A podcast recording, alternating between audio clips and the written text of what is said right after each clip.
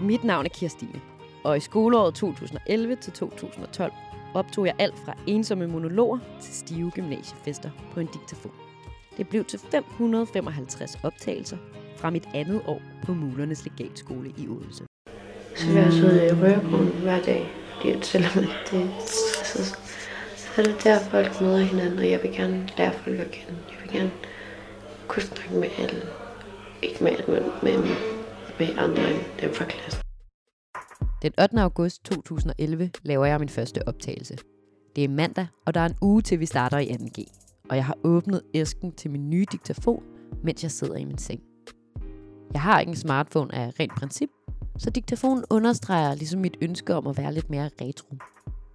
Diktafonen kommer virkelig til at fylde meget i min hverdag det næste års tid, og den afslører et ungdomsliv, hvor jeg, som alle andre, forsøger at finde ud af, hvilken type jeg er, og hvor jeg passer ind.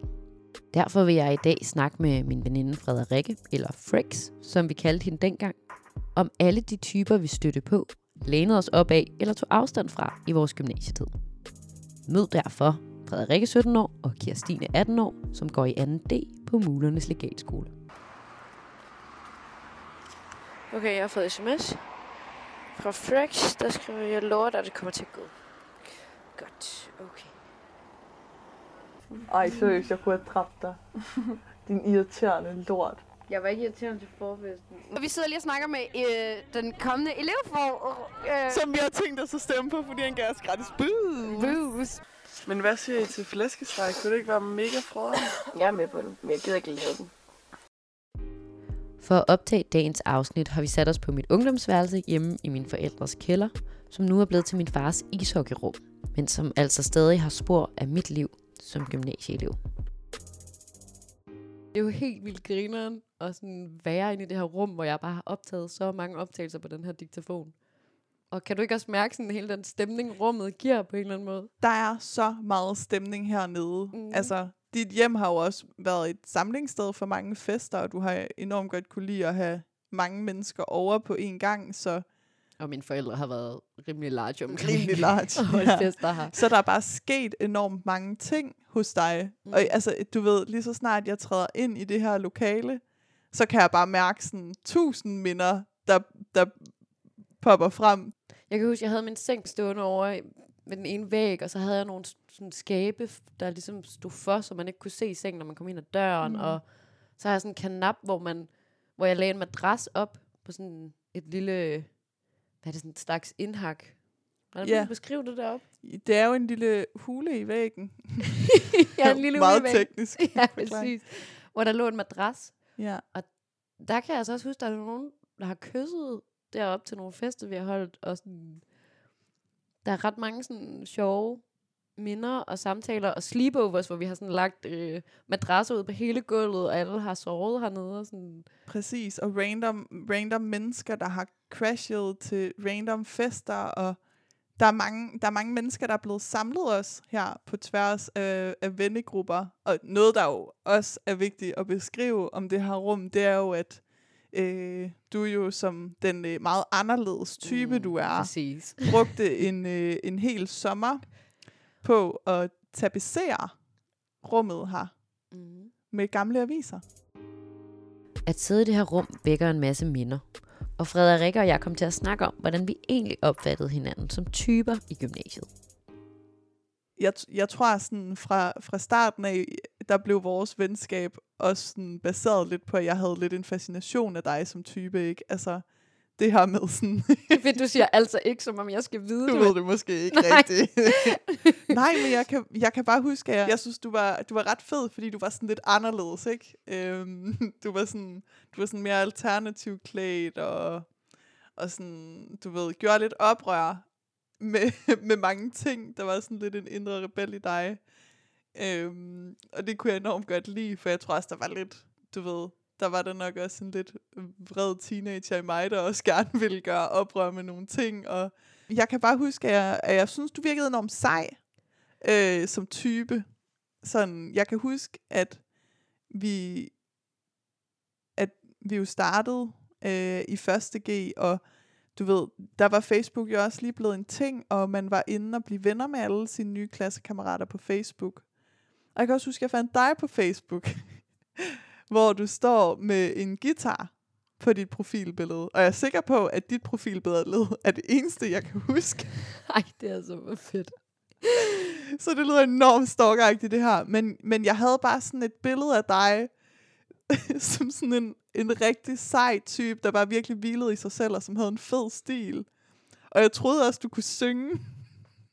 Det kan jeg ikke. For jeg kan huske, der var sådan en morgensamling, hvor at der var en eller anden Beatles-sang, som jeg heller ikke kendte, Ej, det er virkelig mærkeligt, det her. som du stod og sang højt med på. Øhm, så Altså, kunne du høre mig synge, eller kunne du bare vi var se, tæt på sang? hinanden. Okay. du, og du stod og sang højt med, og det lød egentlig meget rent. Så jeg havde bare sådan en, en... Jeg fik meget hurtigt en idé om, at du var en musikalsk type. Og dem synes jeg var enormt seje, og der var et eller andet enormt fascinerende over det der med sådan dem, der kunne noget musikalsk. Øhm, så så jeg, vil, jeg vil rigtig gerne være venner med dig. Hvordan havde du det så, da du så fandt ud af, at jeg overhovedet ikke var musikalsk og kunne spille en sang på guitar og ikke kan synge så rent? Jamen, har det- jeg fået at vide. Det gjorde mig faktisk ikke noget. Jeg synes Okay. stadigvæk, du var sej. ja, men så kan jeg huske, at vi sådan begyndte at tage bussen sammen, og så begyndte vi sådan at snakke noget mere sammen. Og så blev vi ligesom venner. Men det kan jeg også huske. Ja. Ja. Jeg synes også, det var rigtig hyggeligt. Jeg kan også... Nå, okay, det var Jeg synes også... Ej, det, lyder, det er fordi, jeg synes, det er vildt svært, når du sidder og siger de her ting. Jeg bliver sådan lidt for lejen. Nej, men jeg tror, jeg tror grunden til, at det, altså det, der jo er sjovt ved det her, det er jo, hvordan at de her idéer, vi hver især har om typer, også kan, kan spille enormt meget ind i forhold til, hvordan vi så ser, ser potentiale i hinanden. For jeg tror egentlig bare, at du repræsenterede i gymnasiet noget, jeg sådan tænkte, at det var den type, jeg gerne ville til at være, og det var sådan nogle type venner, jeg gerne ville have. øhm, så jeg ville gerne have flere af de her øh, musikalske, lidt hippieagtige typer i mit liv. Det synes jeg var lidt sejt. Ja. Sådan vil jeg gerne selv være, så dem vil jeg også gerne have lidt flere i mit liv. Jeg husker dig øh, ret meget ud fra, at jeg følte, at vi kom lidt fra det samme øh, miljø, inden vi startede i gymnasiet. Ja. Altså, at vi begge to havde haft sådan en lidt øh, sådan vild øh, slut folkeskoletid, hvor vi måske sådan havde altså drukket os lidt for fulde og været lidt for sådan rowdy på en ikke så fed måde. Så jeg følte, vi kunne bonde lidt over og altså at være sådan lidt, her, jeg havde en lidt øv indgangsvinkel til ungdomslivet. Det er virkelig rigtigt. Det har jeg fuldstændig glemt, men det er faktisk rigtigt. Det havde vi jo meget til fælles. Altså, Ja. Jeg følte nemlig tit, vi snakkede om sådan, åh, den der gang i 7. klasse, det var virkelig hårdt, at mm, det der kys blev så nederen, og sådan, Ja. de der virkelig øveoplevelser, tror Ja. jeg bare, den følte jeg virkelig meget, at vi kunne sådan have fælles, hvilket var ret rart.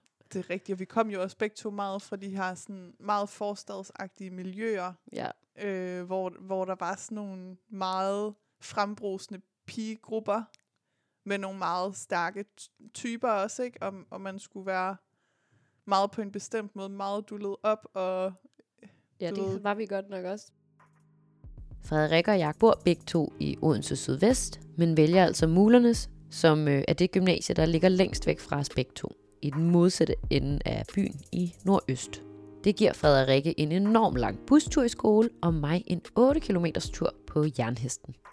det var jo kendt i Odense som hippie-gymnasiet, ikke? Det er jo sådan, jeg ligesom husker det. Så der har helt klart været sådan i grove træk, så har der jo været hippierne, og så har det jo også været kendt som et gymnasie, der ligger i Voldsmose, og derfor har der været en del, øhm, altså vi i talesæt det jo som indvandrere dengang, og det vil man jo ikke rigtig gøre i dag. Nej, og det er også ret sygt, hvordan at den talesættelse også bare reducerer folk til at have en minoritetsbaggrund, og så bliver det en type i sig selv, i Fuldstændig. stedet for at du kan få lov til at være en med en minoritetsbaggrund, og en hippie, eller en poptøs, eller hvad søren ellers. Fuldstændig, og det kan jo sagtens være, at der har været flere subgrupper, som vi ikke har lagt mærke til. Men det var, det, det var ligesom det, jeg følte, at der blev i tale sat dengang. Det var ligesom, at der var, der var ligesom, der var et meget klart skæld. Øhm, og så tror jeg, det også, der har været inden for hippiegruppen, har der været en del subgrupper også. Ja, fordi hipsterbegrebet ligesom kom, Ja, det er rigtigt. og så skulle man ligesom også, altså det var det, der var så sjovt, for vi skulle finde ud af, hvordan vi definerede det begreb. Fordi man havde ligesom hippierne, som jeg ser lidt som øhm, rigtig mange, der var med i SFU, Ja, som havde røde bukser på. ja, der var en del. Eller, eller i hvert fald bare farvede bukser. Farvede meget, bukser. Meget kraftigt farvede bukser. Det kunne være øh, meget skrig grønne, eller gule, eller røde Eller bukser. røde. Ja. Ja, fordi det var SFU, og så kunne man lige have... Statement. Ja, ja, mange med meget farverigt tøj, som var meget sådan... Ja, den klassiske hippie, som man også lidt sådan kendt fra folkeskolen, som var gået videre med i gymnasiet. Ja. Men så kom hipsterbegrebet, som både var folk, der var sådan musikalske, og havde øh, piercing i den ene side af læben, og meget, meget stramme øh, cowboybukser på. Cheap Monday cowboybukser. ja, det er rigtigt. Der var mange tight jeans. Ja, der var super mange tight jeans. Og så var der ligesom også en lidt en anden hipster-type, som... Sådan den lidt hipster smarte, ikke? Ja, Altså, ja. hvad fanden havde de på? De havde tøj på fra Army Jeans. Og sort læbestift. Og så et læbestift.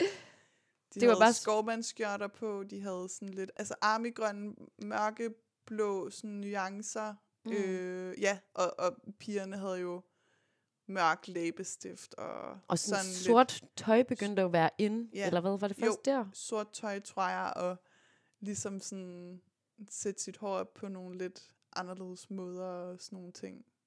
Nogle lidt anderledes måder. Anderledes måder. Ja. Men det er lidt sjovt, fordi jeg kan bare huske hele indføringen af det der hipster gjorde, altså satte virkelig det der på spidsen med, at vi definerede hinanden som typer rigtig meget, fordi så kom det der begreb, og der var ligesom flere fra vores klasse, som jeg tror, jeg tænker, at vi kunne sådan sige var hipster, men de havde bare ikke samme stil overhovedet. Ja. Så jeg kan huske, at der var sådan en, hvem er det så, der er hipsterne? Hvem af de her drengegrupper får lov til at være hipsterne? Helt meget lyst til at danse bare hele tiden. Det er mega fedt at tage den der danseuddannelse, som er for alle her, men jeg tror ikke, eller sådan, jeg vil ikke være god nok til det. Det var mega nederen, fordi det har jeg helt meget lyst til at så bare droppe gymnasiet, og så bare danse. Selvom det ikke engang er, fordi jeg brænder for det eller noget, bare fordi det kunne være fucking lækkert. Bare danse. Vi definerede bare så meget de Mm. forskellige gymnasier, som jo gjorde helt vildt meget af, hvordan, hvor man gerne ville hen, i hvert fald, og hvor man gerne ville gå på gymnasiet hen, gjorde så meget af, hvordan vi snakkede om dem. Det er Odense. rigtigt. Det har du ret i. Det har du ret i. Altså, katedralen var virkelig det der sådan lidt bysmarte, ikke? Ja. Øh, og det kunne jeg ikke lige se mig selv i. Og så, du ved, Mulernes, det blev sådan lidt omtalt som det der sted, hvor der var enormt rummeligt, og der var plads til alle, og du ved, sådan, man kunne være lidt mere alternativt klædt, og det synes jeg var enormt sejt, så det ville jeg gerne prøve af. Og jeg følte ligesom, det var sådan et sted, hvor, det var et sted, hvor jeg ikke kendte nogen overhovedet. Mm. Så det Mm. var på en måde også en frisk start for mig, i sådan en nulstil, i hvem jeg var som type. Øhm, og, og sådan starte helt fra scratch i forhold til alle relationer. Ingen fra efterskole, ingen fra folkeskolen, men ligesom sådan helt ren start. Var der andre gymnasier, du overvejede? Jeg søgte jo ind på katedralskolen som det første gymnasie, Gjorde du det? men kom ikke ind. Story of my life, med ansøgninger til ting, og så ikke kom ind. Men øh, ja, det gjorde jeg. Ja, men jeg havde ret mange, jeg spillede teater med, som jeg også tror, eller som jeg også følte sådan, søgte mod katedralen. Øh, så det ville jeg vildt gerne. Men der var også flere af dem, som så ikke kom ind, som endte lidt forskellige steder. Og så tror jeg, øh, jeg vil ikke på Knuds, Sankt Knud, som ligesom var den, der lå tættest på. Fordi så var man sådan, ah, men det var de rige, der gik der, og de var snobbede, så det vil jeg heller ikke.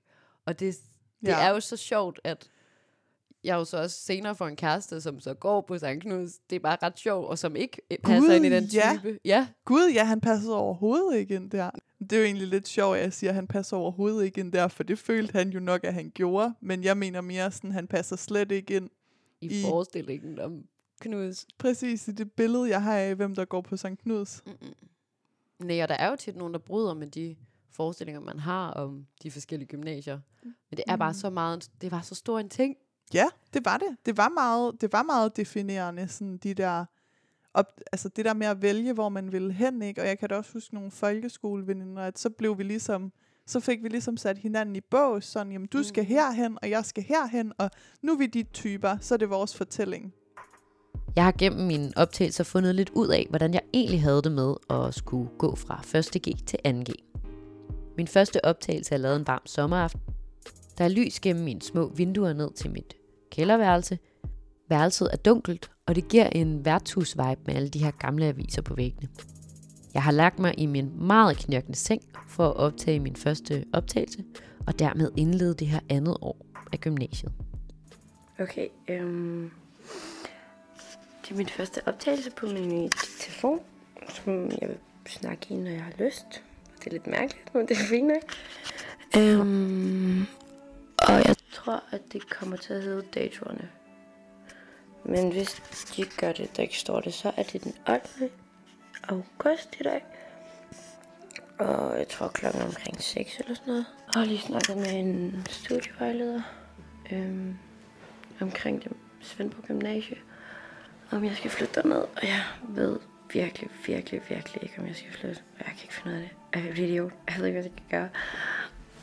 Og det er fucking ned, at jeg får den her dag. Fordi at jeg har haft fedeste sommerferie nogensinde. Og virkelig ikke snakket med noget om, hvor fedt det er. Men jeg har fucking noget job for i dag. Nej, men... Øhm, jeg ved ikke, om jeg skal flytte gymnasie. Lige nu har jeg bare lyst til at blive på mutternes, og bare lyst til at være sammen med dem fra min klasse. Og virkelig ikke lyst til at flytte. Men for sådan tre timer siden, eller sådan noget, har jeg mega meget lyst. Og det er så lort, at jeg først finder ud af nu, at det er måske det, jeg skal, fordi at... Fuck, det... Ah, jeg har en uge til at finde ud af det, jeg kan slet ikke overskue det. Jeg finder ud af, ved at lytte til de her optagelser, at øh, jeg gerne vil flytte til Svendborg Gymnasie. Kunne du ikke huske det? Det kunne jeg ikke huske, da jeg lyttede det her igennem. Altså, det var fuldstændig forsvundet fra min hukommelse. Så jeg var sådan, wow. Og så væltede det hele ligesom frem, da jeg lyttede til optagelsen. Og så har jeg jo virkelig prøvet at sådan tænke lidt over, hvorfor det var, at jeg gerne ville det. Og jeg tror, det handlede rigtig meget om det her, vi har snakket om, med sådan, hvilken type skal man være. At jeg ligesom havde fundet en eller anden type, jeg var i 1.G, og den tror jeg bare ikke, jeg var så vild med, eller sådan, jeg, jeg tror ikke, jeg kunne lide den, jeg var blevet, og det handlede jo ikke særlig meget om type, eller tøjstil, eller alt muligt andet, det handlede jo om min personlighed, som jeg nok havde det lidt svært med på det tidspunkt, som jeg tror er meget normalt for folk på 17, 18, 19 år, eller hvor gamle vi har været. Så jeg tror, jeg tænkte sådan, hvis jeg nu flytter til Svendborg, så er det bare en ny start. Lidt ligesom den følelse, du snakkede om, du havde, da vi startede på gymnasiet. Altså, at hvis man vælger gymnasiet langt væk fra ens omgangskreds, så kan man få en ny start. Og jeg tror, jeg tænkte sådan, ej, jeg kunne bare godt bruge en ny start igen. Ja. Og så øh, havde jeg en efterskoleveninde, der boede i Svendborg. Og hun var sådan meget sej, synes jeg. Og, øh, og hun havde alle de her musikvenner. Det er meget griner. Du fremstiller mig som den type, for det var dem, jeg tænkte, de var. Ja. Og de var det måske lidt mere ægte end mig, som Ja. ikke kan spille guitar, selvom jeg har et profilbillede, hvor jeg står med en guitar. Det var jo et nyt landskab for mig. Jeg skulle lige finde ud af tingene, ikke? ja. Du bliver bare skuffet, når du finder ud af, at jeg overhovedet ikke er skuffet. Ja. Mm. Men dem tror jeg bare, det tror jeg egentlig gerne, jeg ville være en del af. Jeg synes, det var helt vildt sejt, og mange af dem var også flyttet hjemmefra og boede ude. Og jeg synes bare, ej, det kunne bare være så fedt at bo ude. Det var virkelig sådan en følelse, jeg havde. Jeg ville virkelig gerne bo ude og være voksen og blive set som voksen. Jeg vil ønske, folk så mig lidt mere som voksen, fordi jeg følte mig så umoden i forhold til alle jer andre. Måske også, som du snakker om med den der rebelske side. Jeg tror, jeg følte mig så dum, fordi jeg altså hele tiden var sådan helt lidt ude af kontrol, og jeg følte sådan folk, der var ligesom i kontrol og ikke havde behov for at være så rebelske, og havde ikke behov for at overskride grænser og sådan noget. De var mere voksne. Så tænkte jeg sådan, så kan jeg løse det ved at flytte hjemmefra. Skift gymnasie, start på en frisk, flytte hjemmefra og ja, blive lidt mere voksen og moden på den måde. Den 15. september er jeg på vej hjem fra mit nye arbejde. Jeg passer en dreng med handicap, som bor i Glamsbjerg, hvilket er meget langt væk fra både øh, hvor jeg bor og også mit gymnasie. Det betyder, at jeg har en lang bustur foran mig, indtil jeg altså får mit kørekort nogle måneder senere. Det er min første arbejdsdag, jeg har optaget på her, og det er faktisk også valgaften, hvilket jeg har fundet ud af ved at google mig lidt frem på nettet senere.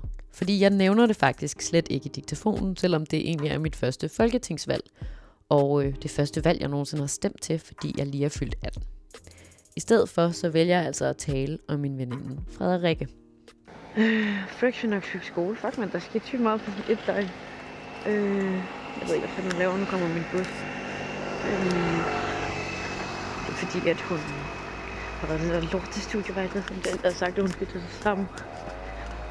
Ja. Og nu vil hun flytte til HHX, og jeg ved ikke, hvad fuck hun laver af sådan nogle drastiske beslutninger. Og jeg kan bare ikke sige andet end... Det håber da, at det er godt for dig eller noget. Den 22. september, præcis en uge efter, står jeg igen i Glamsbjerg. Nu har vi fået vores første kvindelige statsminister, og jeg står og venter på bussen og nævner hende altså ikke. Hverken før eller siden. Men jeg vælger at tale om Frikken en gang til. Øh, Frix, hun bliver værst. Det er fucking luks. Det er dejligt. Du har jo faktisk ligesom mig også gerne ville skifte gymnasie på det her tidspunkt. Ja, det er rigtigt. Det er rigtigt. Og jeg tror faktisk, at det her har været en situation, hvor at stereotyperne har arbejdet lidt modsat. Mm. Fordi jeg, øh, jeg interessemæssigt måske ikke passede super godt ind på det almindelige gymnasie. Jeg synes, der var mange obligatoriske fag, som var enormt kedelige. Altså at have oldtidskundskab og dansk og engelsk og alle de her ting. Jeg synes, det var ret kedeligt. Øhm, så jeg, jeg overvejede at skifte til HHX, og havde egentlig ret meget lyst til at have de fag. Øhm, men jeg havde enormt svært ved at træffe en beslutning, fordi jeg synes, at de ste- den stereotyp, der var ude på HHX, det var en, jeg forbandt med øh, det, som vi snakkede om med at være poptøser, og de her sådan lidt øh, smarte, rapkæftede HHX-drenge. Det, det har skræmt mig enormt meget at skulle derud. Så der har stereotyperne faktisk sådan arbejdet lidt modsat for mig, tror jeg. Og det, der rent faktisk skete, det var jo også, at jeg kom ud i en gymnasieklasse i den uges tid, der ligesom er gået fra, at jeg overvejede at skifte HHX, øhm, og til at valgte ikke at gøre det alligevel, der var jeg på besøg i en, i en klasse, jeg kunne starte i, øh, hvis jeg havde lyst. Og jeg kunne bare slet ikke sådan, typemæssigt kunne jeg slet ikke se mig selv det her sted. Og jeg følte bare, at det ville, skulle, det ville være at skulle ligesom skabe en ny identitet fra, fra scratch, og det kunne jeg slet ikke overskue. Så selvom at fagligt ville det nok have passet bedre på mig, for mig, og jeg havde nok været lidt mere motiveret for at tage i skole, sådan rent fagligt, ved at skifte HHX, så gjorde jeg det ikke, fordi at jeg rent faktisk ikke kunne se mig selv derude typemæssigt. Det er jo ret vildt at tænke på, hvor meget at de her typer, og hvordan man skulle være, og hvordan man skulle se ud, hvor meget det har påvirket vores forestillinger om, om os selv, og om alle mulige andre, øh, både skoler, men også sådan grupperinger Mm. i gymnasiet og ude for gymnasiet. Ja. Det synes jeg er en ret vild tendens. Det, altså, jeg tror faktisk, det har, jeg tror, det har fyldt mere, end man har været bevidst om. Du skal næsten lige høre øh, et klip, jeg har fundet, som jeg virkelig, virkelig har haft det cringe over. Fordi mange af de her ting, vi snakker om nu med at, at være en type, handler jo også rigtig meget om, at man virkelig gerne vil have, at andre accepterer en og ser en. Og når jeg ligesom har lyttet til de her optagelser, så kan jeg ikke rigtig... Jeg kan ligesom ikke rigtig længere løbe fra, at jeg ikke gerne vil have, at folk skal synes, jeg er nice. På optagelse 66 fra den 9. september er jeg til et John Mayer coverkoncert på Café Kreds i Odense. Og her sidder jeg på toilettet, som jeg så tit gør, når jeg er til fest, og snakker lidt med mig selv i min diktafon. Øhm, ellers så har jeg fået ud af en anden, at jeg havde mega god stil, og hun har lagt mærke til mig på Mutters, og en anden, hun også har lagt mærke til mig, så det er fucking nice, altså. Jeg er fucking glad over, at folk lægger mærke til mig. For det lyder som om, at folk sådan ser mig. Øj, Nå. Jeg synes virkelig, at de her klip er så forfærdelige. Men det var, jo, det var jo det, vi alle sammen gerne ville have dengang. Det var vel, at, at nogen lagde mærke til en, at man skilte sig ud, og at, og at man havde en fed stil. Ja, men det der med at have siddet sådan og sagt det højt for sig selv.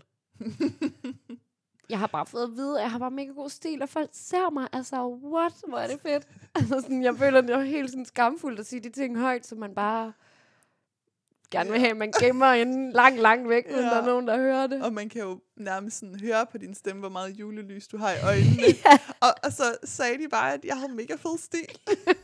Jeg var blevet så glad. Apropos lidt det her med at være anderledes, så øh, udspringer hele det her program jo af en sindssygt mærkelig ting, som nemlig er, at jeg har rendt rundt med den her diktafon i et helt år, og optaget jer alle sammen. Hvordan husker du den diktafon, og det jeg rendte rundt med den? Jamen, jeg synes, det var et ret spændende projekt, egentlig. Altså, jeg tror, jeg synes, det var meget... Jeg synes, det var meget fascinerende, hvordan du ligesom led dig sådan lidt ind i din egen verden om, omkring det her med at, øh, at gå og optage. Og, øh, altså, det virkede jo lidt til, at du, du havde et eller andet projekt dengang, men egentlig ikke noget, du sådan... Det var ikke noget, du optog med et formål om at dele, vel? Nej. Eller, altså, det er jo egentlig et godt spørgsmål, for du skal næsten lige tage og lytte til det her, som jeg har fundet mm. på en optagelse. Hej, jeg hedder Coco. Og øhm, vi sidder lige i en bus, og jeg snakker med Frex. Og August og Søren snakker alene. Ah, ah, wow, wow, wow. Hallo, prøv nu her her. Når jeg kommer hjem, så siger jeg... Fordi at det er mit liv. Jeg skal udgive en bog engang. Ja, nej. Jeg havde jo ikke tænkt, før jeg ligesom begyndte at lytte til dem nu her, at jeg skulle bruge dem til noget. Jeg havde bare tænkt, det var sådan noget, jeg havde puttet ned i en kasse, og så skulle det ligesom bare forsvinde. Mm. Så ideen var sådan en dagbog. Men så siger jeg jo også, at det er, fordi jeg skal udgive en bog. Så måske har jeg haft et eller andet sjovt øh, formål. Men det er da lidt interessant, at du er blevet ved, selvom at du har oplevet, at folk synes, det var irriterende, og har bedt dig om at stoppe. Ej, jamen, det er vist nok bare desværre en ret stor del af min personlighed på det her tidspunkt. At jeg simpelthen bare sådan ikke havde respekt for nogens grænser.